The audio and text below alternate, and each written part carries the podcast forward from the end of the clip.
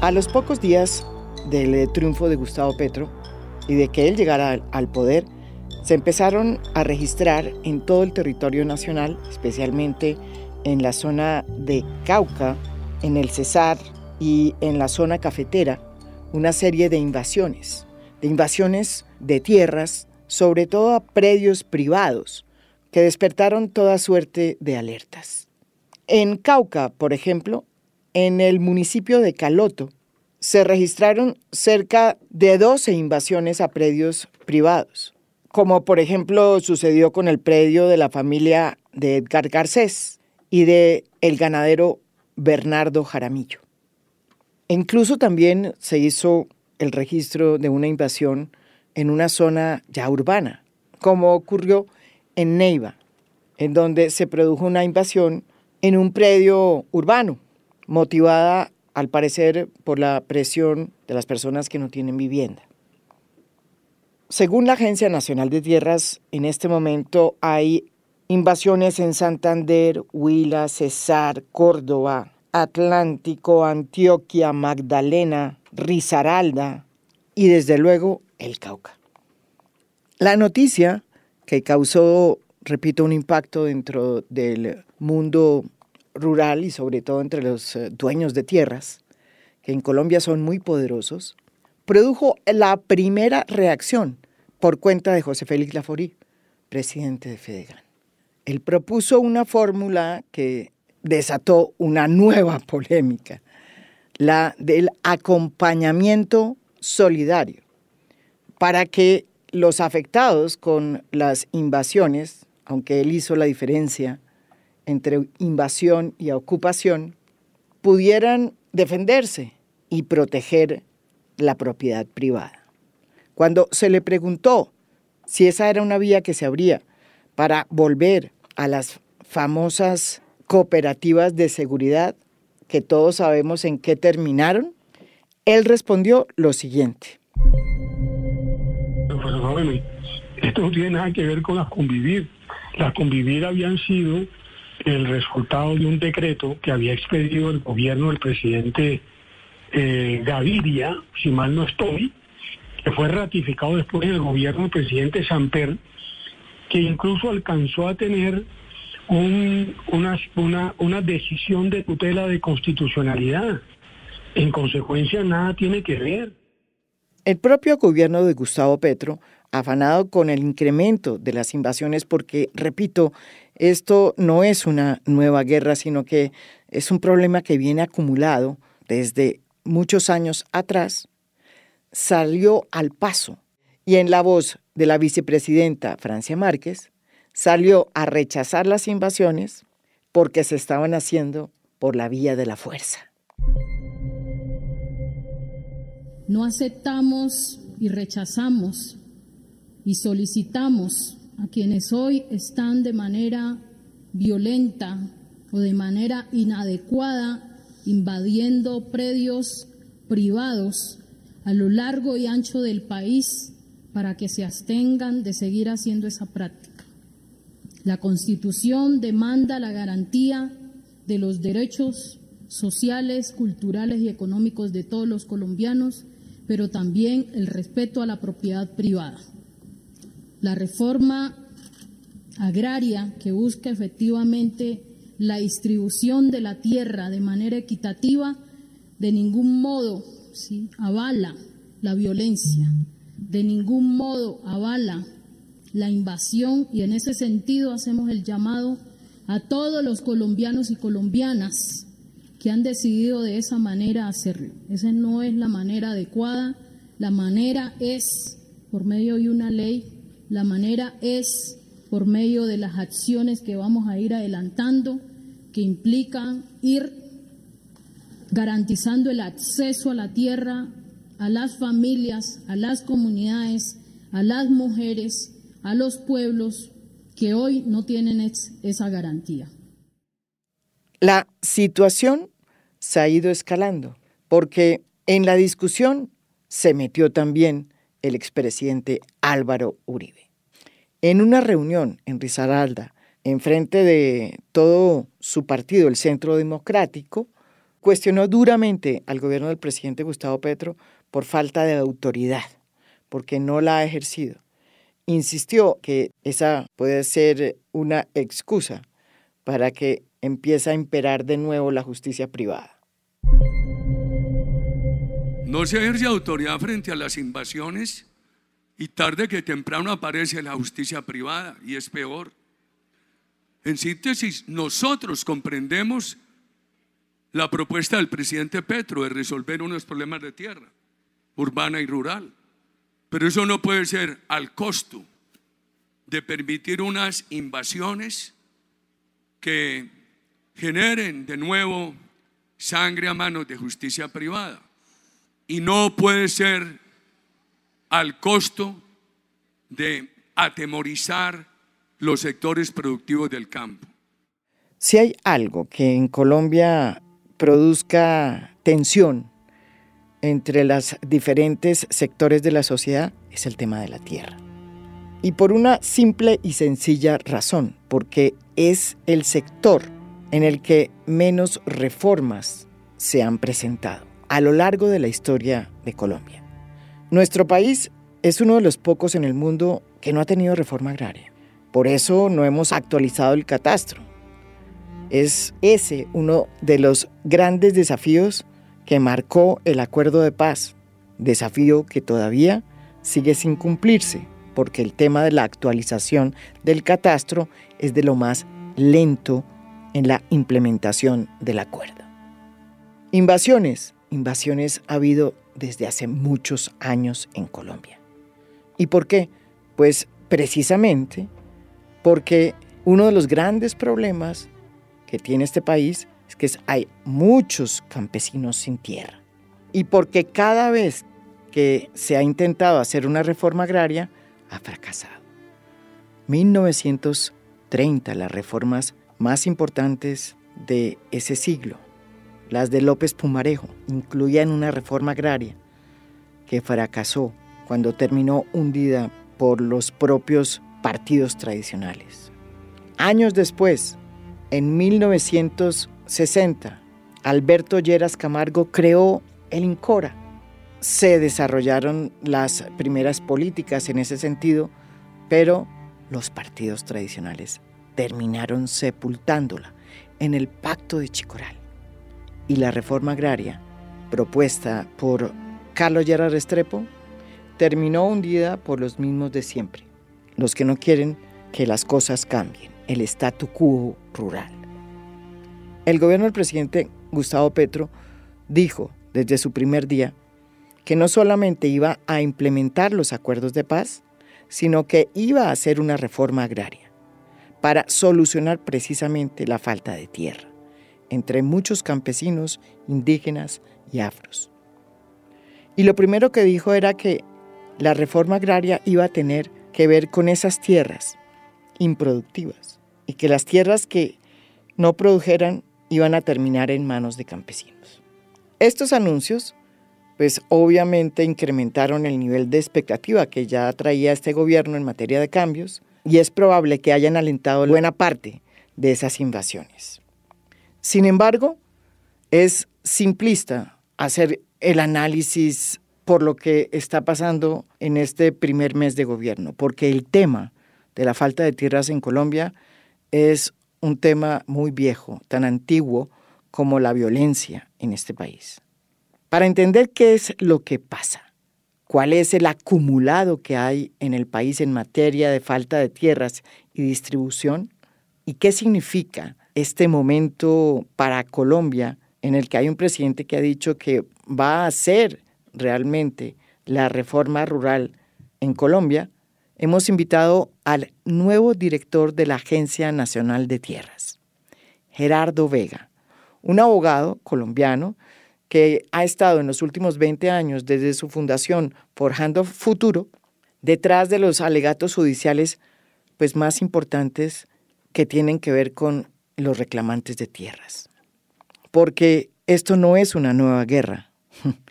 Esta es la guerra que queremos acabar y por eso hemos firmado acuerdos, porque en el fondo la guerra comienza, entre otras, por la falta de la tierra en Colombia.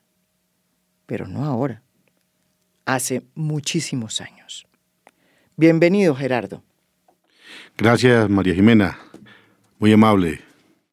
Gerardo, usted es una de las personas que más conoce el tema de las invasiones, de las ocupaciones, porque como abogado, litigante de estos casos, usted está detrás o ha estado detrás de los reclamantes de tierras que además son líderes que en su mayoría pues han puesto mucho sacrificio y muchos de ellos incluso han sido asesinados.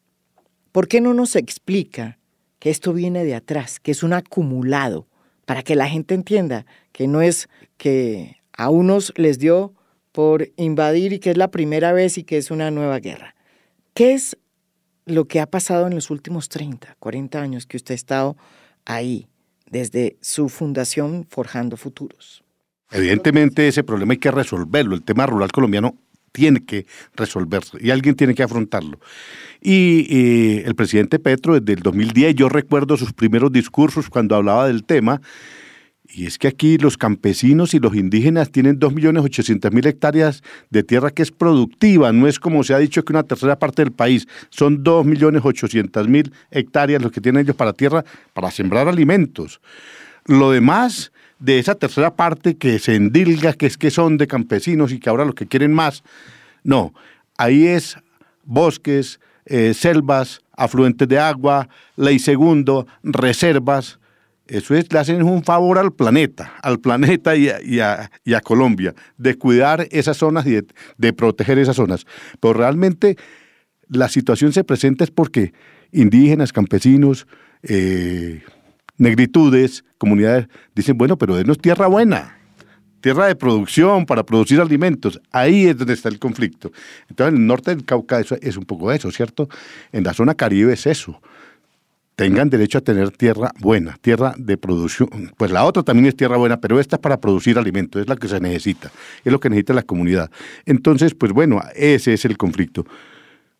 Petro ha dicho, el presidente y la ministra, hay que hacer una reforma, hay que buscar que la gente en el campo... Para repartir tierras buenas, no, baldíos. No, sí, sí, exactamente, pues como, como tierra que produzca alimentos, fundamentalmente, que tenga capacidad de producir alimentos. Pero Colombia tiene un problema.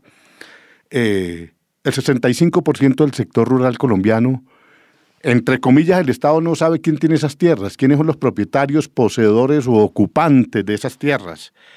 Y tampoco sabe la calidad de esas tierras, para qué son buenas esas tierras. Y si tienen servicios, si tienen, si está digitalizado, si vías de acceso, pues para poder planear y organizar el país debemos saber qué es lo que el territorio donde estamos. Si no lo tenemos, pues difícil. Claro, eso se dice del Estado oficialmente, pero si uno va a las regiones, le pregunta al campesino del lado, camina en las veredas y ellos sí dicen, mire, no, es que esa tierra la tiene el Rolo, la tiene el Costello, la tiene el Paisa, la tiene el... La gente sabe. Y esas son tierras que están manejadas de manera informal o de manera ilegal. O están guerrillas, o están paramilitares, o están narcos, o únicamente agentes del Estado.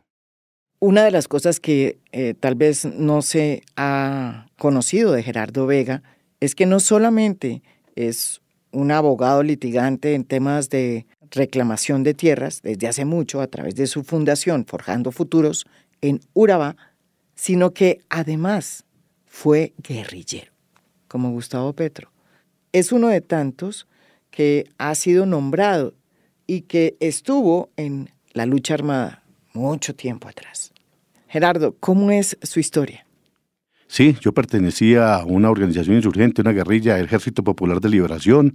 Nos desmovilizamos en 1991, vino el acuerdo de paz. Primero fue el acuerdo del M19, a los pocos meses, 1989 fue el M19, luego 1991, primero de marzo, la guerrilla del EPL y hemos participado, aparezco en registros oficiales, ahí en la desmovilización, cumplía una función política también allá, pero vivía en Urabá en esa actividad y claro, participé y fui de la guerrilla y pues soy abogado, cuando llegué allá era abogado. Eh, en esos momentos, mm, estamos hablando del año 1985, el asesinato de Oscar William Calvo, de varios eh, miembros de la guerrilla que intentaban y lideraban el acuerdo de paz con el presidente Belisario Betancur y fueron asesinados. Aquí en la 43 con 13 fue asesinado Oscar William Calvo, una, recuerdo hasta el nombre, Droguería Electra se llamaba. Ahí asesinaron a Oscar William Calvo, que era el, vocero nuestro que encabezaba la negociación con, con la guerrilla. Pues, ¿qué pasó? Que todo el mundo dijo, para las regiones todo el mundo que esto no fue posible. No había forma de hacer política diferente a, la lucha insurgente en esa época. vino una nueva constitución, 1991, que nos ha permitido integrarnos a la sociedad, estar con la sociedad y trabajar desde el punto de vista con la normatividad que tenemos y que debe ser modificada y mejorada también.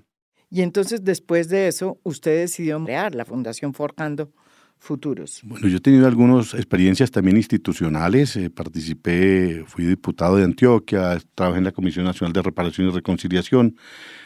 Estuve en la Cancillería, estuve eh, de cónsul en Colombia, de Colombia en el gobierno de Bélgica, en Bruselas. Y luego creamos la Fundación Forjando Futuros eh, y allí llevamos ¿sí? 18 años, María Jimena, trabajando estos temas de tierras, con sede, nació en Urabá, en Apartado, hemos tenido el domicilio principal en Medellín, y sí, hemos, en el trabajo que hemos adelantado son más de 10.000 hectáreas que se han podido recuperar y entregar a la gente eh, por eh, que fue despojada o obligada a abandonar. También la Comisión Nacional de Reparación que encabezó Eduardo Pizarro, ahí fueron los primeros intentos y se lograron unos caminos en justicia y paz para hacer la entrega mucho más rápida de tierras a la gente. Y luego ya en el litigio propiamente dicho a través de la fundación. O sea, usted ha sido una persona que ha trabajado defendiendo a los reclamantes de tierra. Y muchos de ellos, porque esa ha sido la historia en Colombia, pues han decidido, en virtud de que el Estado eh, pues no les da las tierras, invadirlas y se han vuelto reclamantes de esas mismas tierras que ellos invaden. U ocuparlas. Recordemos que en el caso de baldíos, la ley lo señala como ocupantes. Personas que están sobre predios de la nación, del municipio, del departamento, bienes del Estado y las ocupan y las ponen a producir. La categoría de ellos son ocupantes bueno, invasores podríamos decir se asemeja más cuando son tierras privadas, del sector privado, cuando sí, personas naturales o empresas que tengan tierras.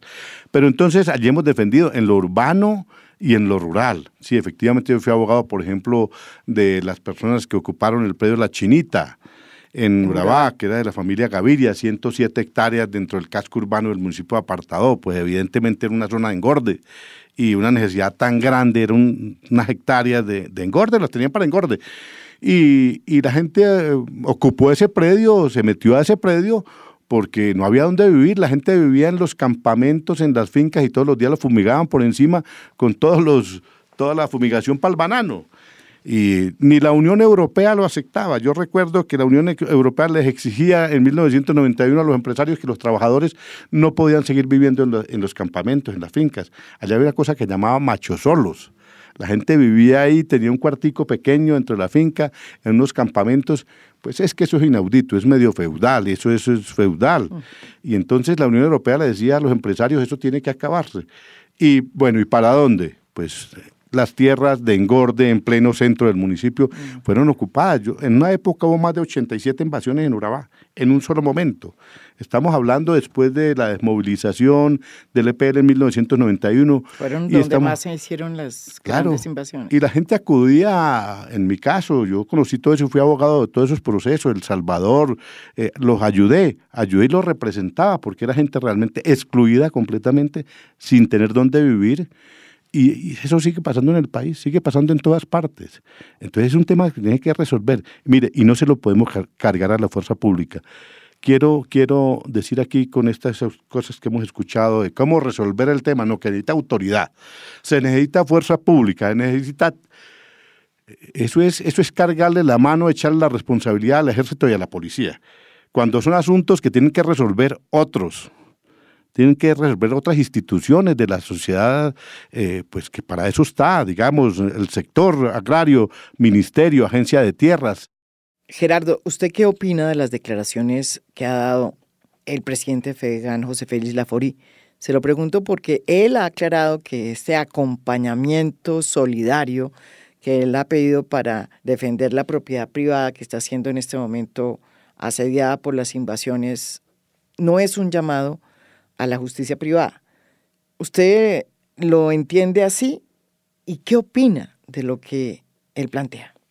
Yo cojo una parte, la parte mm, que no está bien, diríamos, en mi entender no está bien, que es decir, vamos a organizarnos para defendernos y entonces volver a una cosa eh, de civiles armados o de solidaridad de cuerpo, que eso degenera en otra cosa. Eso degenera en paramilitarismo, en convivir, que esa experiencia ya la vivió Colombia y no es buena porque eso es propiciar, eso sí propicia una segunda guerra, eso sí propicia una guerra.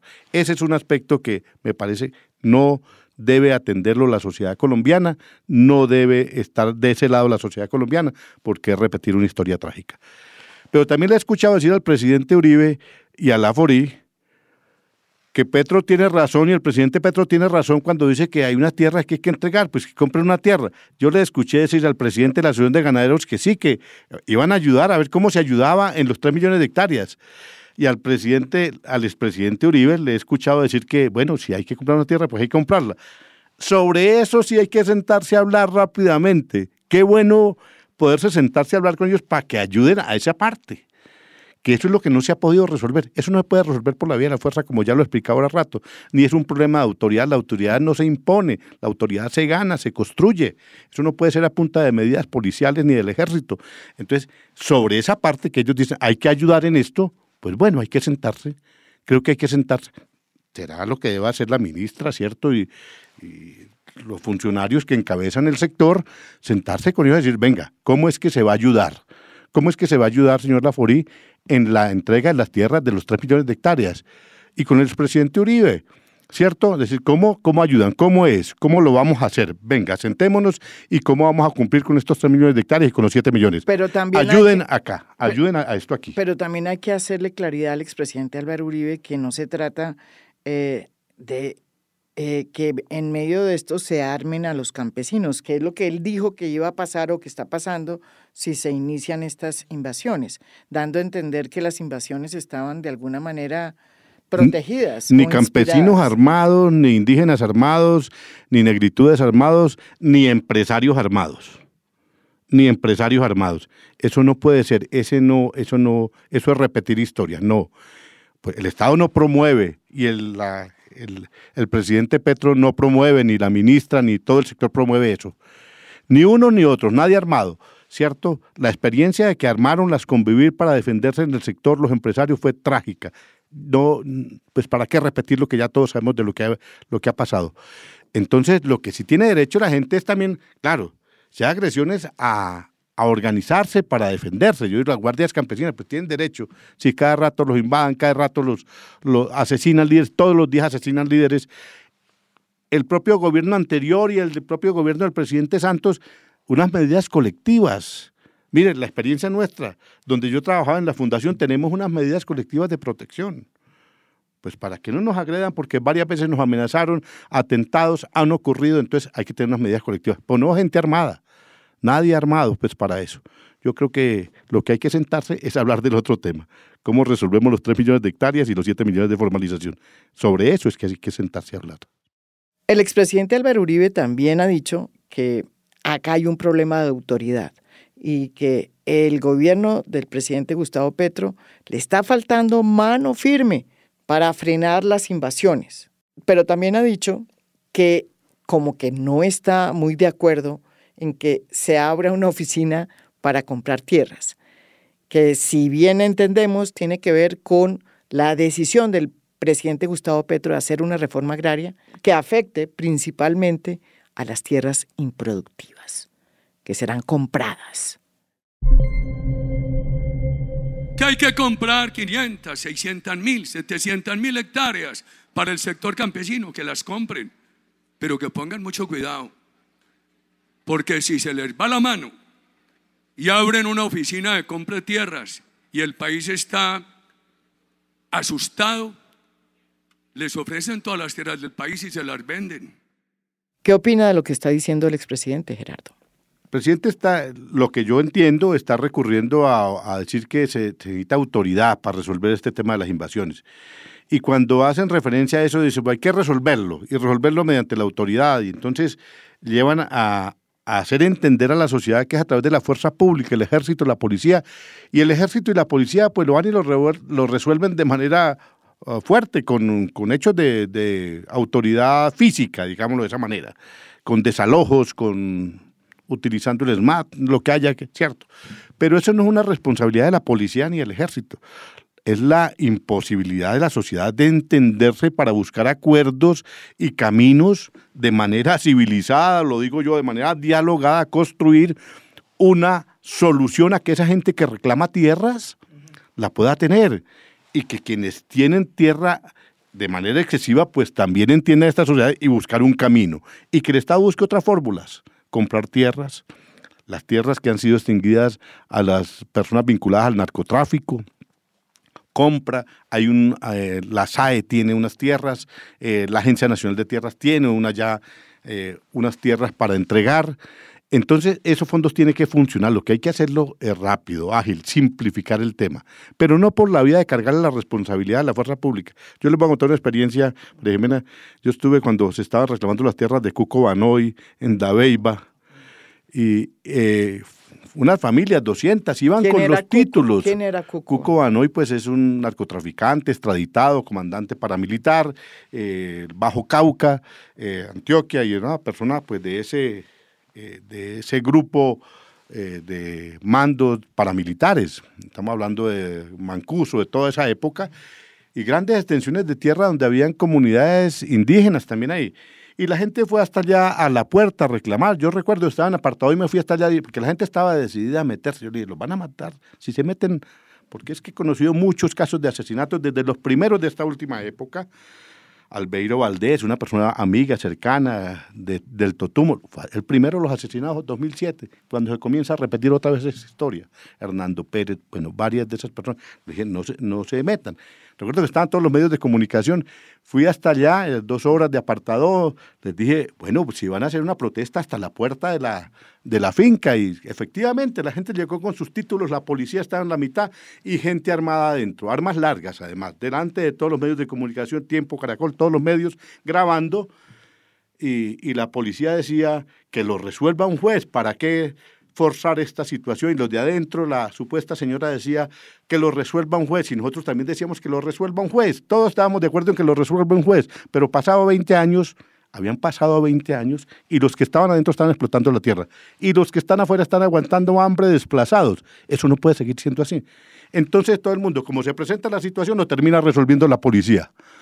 A punta de golpes, de bolillo, de empujones, de, ¿cierto? Gases ¿cierto? Y cuando, no, cuando, cuando, es bien la cosa y no salen con muertos, pues, ¿cierto?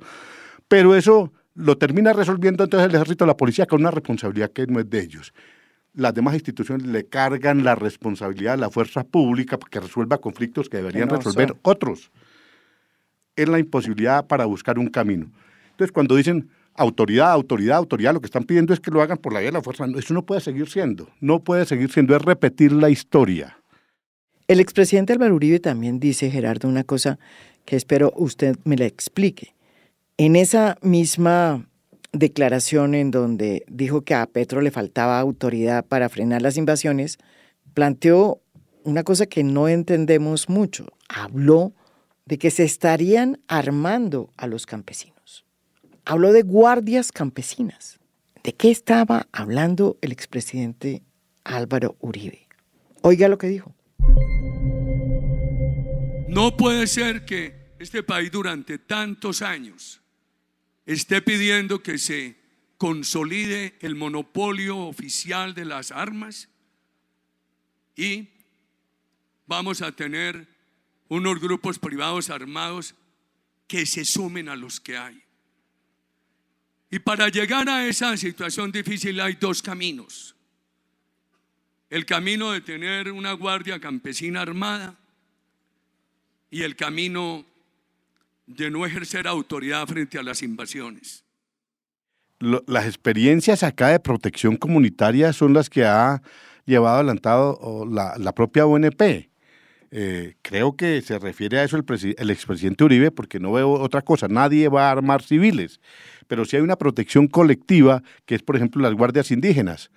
Chalecos, zapatos, eh, bastones, esa es la protección que hasta ahora se ha dado, radios de comunicación, teléfono, una lancha donde tengan que transportarse para la protección colectiva de comunidades. pero ¿por qué une eso con las invasiones de tierras? ¿Están usando esas protecciones para la invasión de tierras? Yo veo que hacen referencia a las, a las zonas de reserva campesina.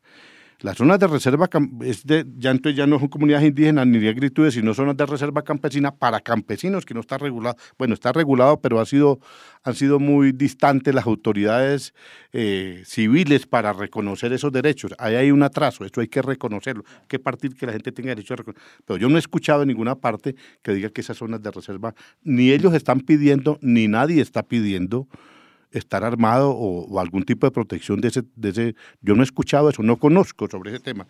La zona de reserva campesina es una protección. Se acaba de presentar también un, un, acto constitucional, una reforma, para darle un derecho prioritario a los campesinos en Colombia. Eso no, no puede entenderse como una... Es realmente sorprendente lo que acaba de decir el expresidente Álvaro Uribe, porque lo que está diciendo es que las invasiones lo que pueden generar es la construcción de un equipo paramilitar, lo dijo él para la defensa campesina, ¿sí? Eso es lo que está diciendo él. Entendí eso como que eso puede generar en que haya justicia privada, que haya justicia privada y que civiles se armen para contrarrestar las invasiones. Eso pues es repetir la historia, no tiene sentido. Es más provechoso, es más útil sentarse a conversar. Eso lo está haciendo el ministro mm, del Interior, el ministro Prada está haciendo eso, sentarse, hay que buscarle el camino rápidamente para que hayan las resoluciones, las decisiones de entrega de tierra a los que no la tienen y de formalizar a los que aún no la tienen formalizada. Pronto tendrá que haber un avance. Vamos a ver un avance pronto sobre ese tema, eh, que espero lo sea el propio presidente y la ministra quien anuncien esos temas de, de, lo que hay en tierras. Hay también, María Jimena, una, unos compromisos atrasados de de cuatro gobiernos atrás. Para calmar las cosas se va y se firma unos documentos y después pues eso queda allí. Y con razón llegan esas comunidades y llegan esos líderes y llega y dice, pero mire, es que no nos han cumplido esto, esto. Eso es típico en el Cauca. Ha pasado mucho en el Cauca, con el CRIC y con otras organizaciones. Esos temas no hay que sentarse y resolverlos. Por la entrega de tierras que les prometieron, eh, eh, firmada por Carlos Osa. Bueno. ¿Se acuerda? Sí, claro que sí, claro que sí. Entonces eso, bueno, eso se le acumula. Y lo otro es que eh, sentarse entre comunidades, entre negritudes, comunidades negras, indígenas, campesinos, porque hay también sitios que se traslapan la tierra entre ellos. Yo creo que es bueno que también entre ellos se sienten, mirar cómo se resuelve eso también entre comunidades.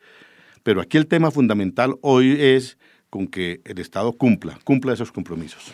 Bueno, pero el otro, el otro tema es que es también más difícil es el, eh, lo que usted tiene que hacer. La Agencia Nacional de Tierras tiene un desafío, según el acuerdo de paz, y es que tiene que entregar 7 millones de tierras en formalización, eso le toca a usted. Sí. Y además... 3 millones de hectáreas a gente que no tiene tierra además es el bendito fondo. Entonces se crea un fondo, para que la gente entienda, se crea un fondo a, partir del acuerdo de paz de 3 millones de hectáreas que debía ser producto de, digamos, la em, estudio, el estudio de la Agencia de Tierras de Baldíos que estuvieran en manos de otras personas eh, para que entraran en ese fondo. Eran baldíos, hasta donde yo tengo entendido. Se puede juntar de varias partes ah, eso. Se puede juntar ah, del fondo de tierras, de productos de, la, de tierras de la SAE, de mm. compra de tierras. De compra, sí, De compra, no necesariamente es el baldío, puede ser compra de gente que quiera vender la tierra. Y de la SAE. Y de la SAE, sí. Juntar eso para los 3 millones de hectáreas a personas que no la tienen o que la tienen de manera insuficiente. Usted llega a dirigir la Agencia Nacional de Tierras, que fue creada precisamente como parte de la nueva arquitectura que tenía que llevar a cabo todo el punto uno de La Habana, que era la reforma rural integral, que quedó a medio camino por cuenta de los cuatro años de Duque. Usted tiene tres desafíos. El primero, el fondo de tierras. Según el acuerdo de paz, debe haber tres millones de hectáreas para ser repartidas entre los campesinos sin tierra. Por cuenta de los últimos cuatro años, pues ese fondo pues no tiene las 3 millones de hectáreas y luego de seis años de firmado la paz, pues está todavía eso en veremos.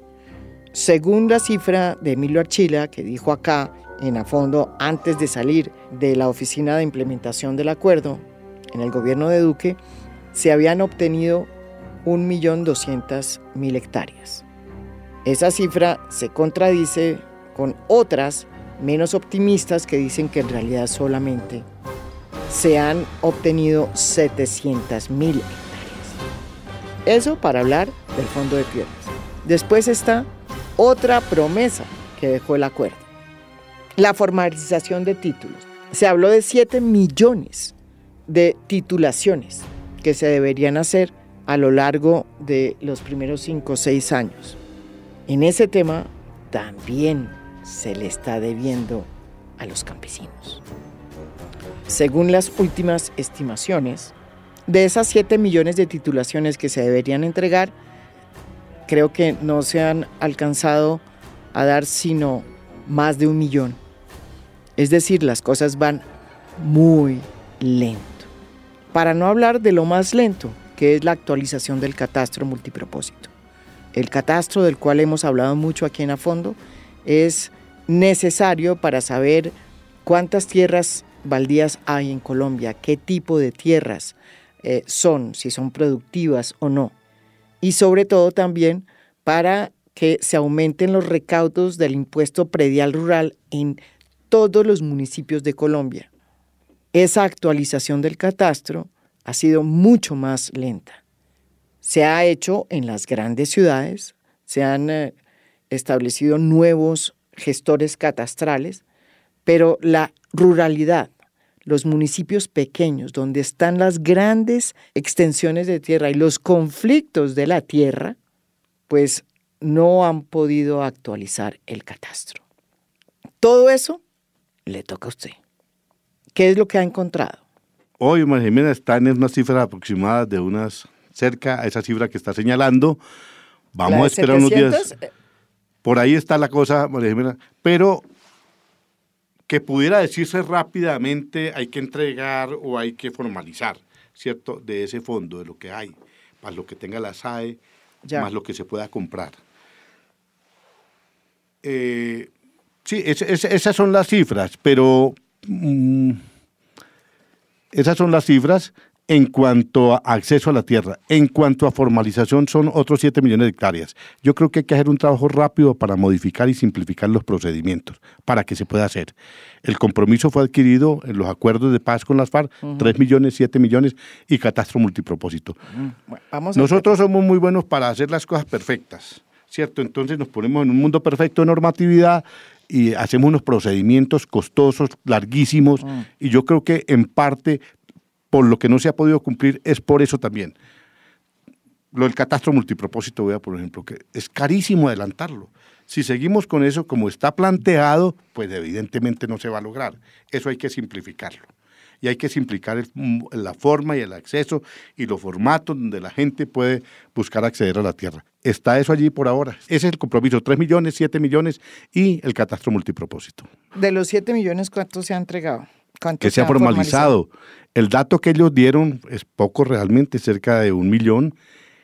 Este último periodo, nosotros hicimos acabar de hacer un estudio con la Unión, digo, escúcheme, recientemente, estando en la Fundación Forzando Futuro, se hizo un estudio con la Universidad de Valencia, España, y es millón y pico, no recuerdo, como 100 mil hectáreas lo formalizado, y eh, lo entregado era muy bajo.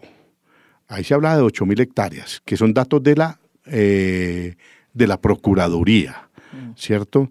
Sin contar lo de restitución, que lo de restitución, pero en 10 años son 400 mil hectáreas lo que se ha hecho. Entonces, claro, es, es, muy débil, muy débil los resultados. Hay que simplificar procedimientos, hacerlo mucho más rápido y sobre todo que haya voluntad del gobierno y el gobierno nos podamos articular internamente adentro para poder hacer una cosa más rápida. Pero no puede ser que en el tema de restitución de tierras que tiene que ver con una ley que se hizo en el gobierno de Juan Manuel Santos, restituirle la tierra a las víctimas solamente se hayan restituido 400 mil hectáreas. Sí. ¿No más? Son, eh, el total de lo que debería restituirse, yo voy a hablar de este tema, aunque no es mi competencia, es del colega Giovanni Yule, ¿cierto? Sino que pues como durante más de 10 años nosotros estuve en ese trabajo, sé las cifras, son como 135 mil solicitudes, de las cuales fueron rechazadas el 65% por el propio gobierno, por la propia unidad, antes 65% eh, de esas solicitudes. Estos son como, como 135 mm, eh, mil solicitudes, 450 mil hectáreas aproximadamente, de un total de 6 millones 500 mil que se necesitan restituir. Esos son los datos más consensuados, más, más, más, decantados de parte del Estado. Entonces falta mucho, falta mucho hacer por ahí también. Hay que hacer unas reformas para que esto avance. Una reforma que consistiría en eh, que los procesos judiciales, recordemos que restitución da en dos etapas, una administrativa y una judicial. 65% de los restituidos, las 450 mil hectáreas, no ha tenido opositor judicial. No hay quien se oponga a que a la víctima le devuelvan esa tierra. Pues ¿para qué lo llevamos a un juez? Eso lo podría resolver la propia unidad de restitución de tierras a través de una resolución, tal como lo ha hecho el INCOR, el INCODER, la Agencia Nacional de Tierras, puede formalizar una tierra realmente, devolvérsela de manera rápida y nos evitamos costos, tiempo y se hace de manera rápida. Dos, hay que no seguirle echando la responsabilidad a las fuerzas militares. ¿En qué sentido? Eh, un procedimiento largo que hay para adelantar la restitución pasa primero por un concepto previo favorable de las fuerzas militares en qué tierras se hace restitución o no. Pues bueno, no, lo que le establece la ley es que eso debe decirle un juez. Cuando no hay condiciones de seguridad en un sitio para hacer, para adelantar los estudios restituir una tierra, eh, cuando no hay condiciones porque hay problemas de orden público severos, serios, el juez debe decidir compensar o restituir en equivalente con otra tierra a las personas. Entonces van dos cosas. Una es restitución eh, directa, eh, administrativa, que no llegue hasta un juez, sino que lo resuelva el funcionario de la unidad de restricción de tierras, levantar la microfocalización, esos dos aspectos son fundamentales. Y tercero, hacer restitución colectiva. Eso no quiere decir colectivizar la tierra. Eso lo que quiere decir es que en un solo proceso, en una sola sentencia, el juez pueda resolver sobre múltiples casos. 100, 50, 70 casos en una sola sentencia, no uno a uno o de a dos, como es el promedio que ha venido sucediendo sino que, ¿y cómo se hace eso? Eso se hace de una manera muy sencilla. Cuando fue el mismo victimario, cuando fue en la misma época, ¿cierto? Y cuando los predios son colindantes, se puede hacer restitución colectiva. Está establecido en la ley 1448. Hay que priorizar ese camino. De, de esa manera avanzaríamos rápido. Y por último, el catastro multipropósito. ¿Qué es lo que ha pasado con el catastro multipropósito? Yo lo que veo es que nos hemos imaginado eso de una manera excelente, perfecta, y eso entonces si se hacen tres, cuatro cosas, si sabemos quiénes son los ocupantes propietarios, qué impuesto se va a cobrar y algunas mínimas características, por lo menos de la tierra, lo podemos lograr. En mi opinión, como se está haciendo, es lo excelente y es altísimo el costo. Y no se va a lograr, me da la impresión que así no se logra. Entonces, mira, para formalizar una tierra, hoy como están las cosas, hay 21 rutas identificadas. Pues ¿cuándo? Yo recuerdo que esto pasó mismo cuando era la, ley de restitución, la, reparación a las víctimas. Demorar un formato de esos con una víctima demoraba una hora en promedio. O sea, un funcionario haría ocho formularios al día. Cuando vino la, reparación administrativa se hacían diez minutos. Hay que hacer una cosa sencilla, fácil, concreta. Preguntarle a la gente, ¿usted dónde es que está ubicado? Las cosas básicas, porque si no, no vamos a ser capaces no vamos a ser capaces. Esto hay que simplificarlo, esto tiene que ser menos costoso, hay que buscar otros. Yo he escuchado mucho de, de los holandeses, hacen un catastro rápido, fácil, lo hacen con el GPS del teléfono, ¿cierto? Claro, y cuando, pero si nos podemos preguntar de la calidad de la tierra, cada cosa en detalle científicamente probada, pues nos hace imposible. Esto hay que hacer tres, cuatro cosas bien hechas, en mi opinión, para el campo que nos logren actualizar cumplir con esas metas del acuerdo de paz. Gerardo, en este tema de las tierras es muy difícil no tocar el tema ideológico. Para unos historiadores, por ejemplo, cuando hablan de cuál es el motor o el epicentro que generó la violencia en Colombia, es precisamente la falta de tierras, la mala distribución de la tierra, la inequidad en el tema de la tierra.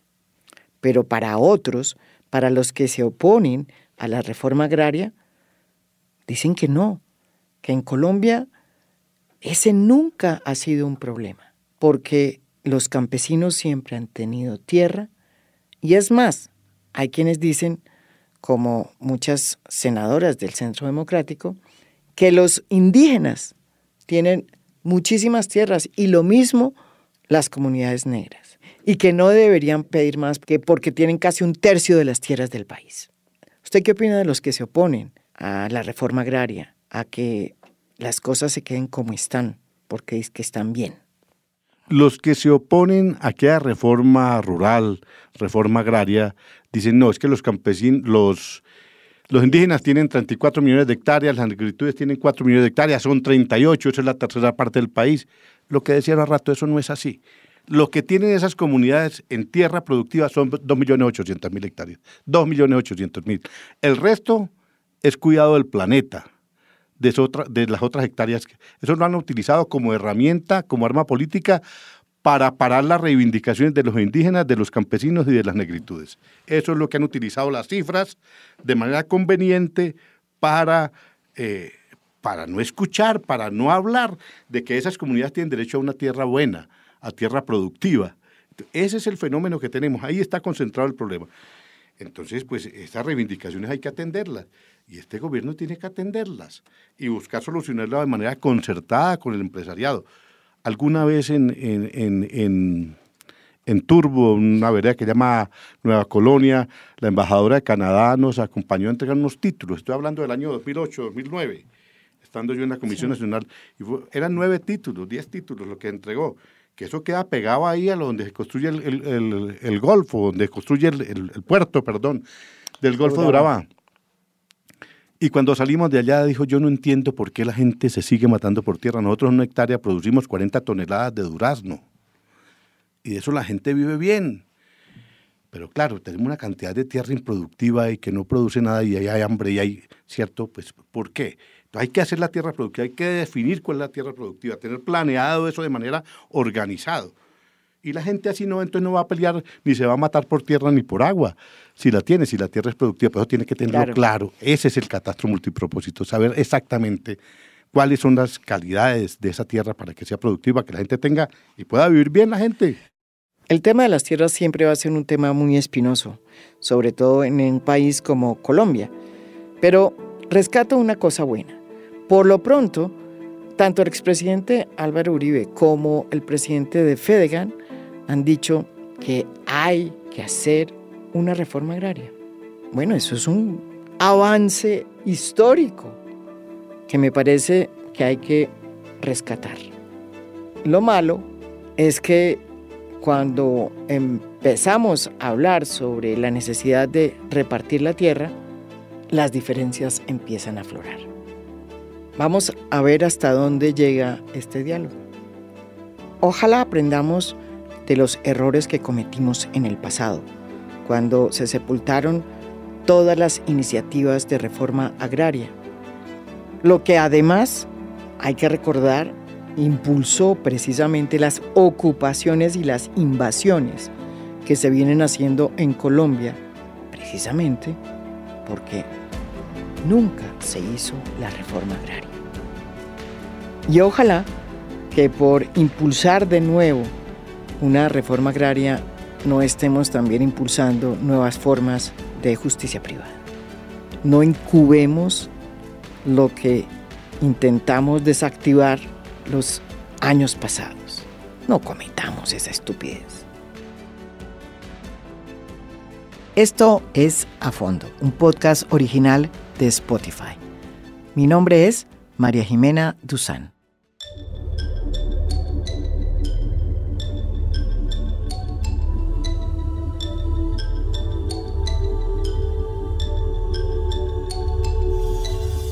A Fondo es un podcast original de Spotify.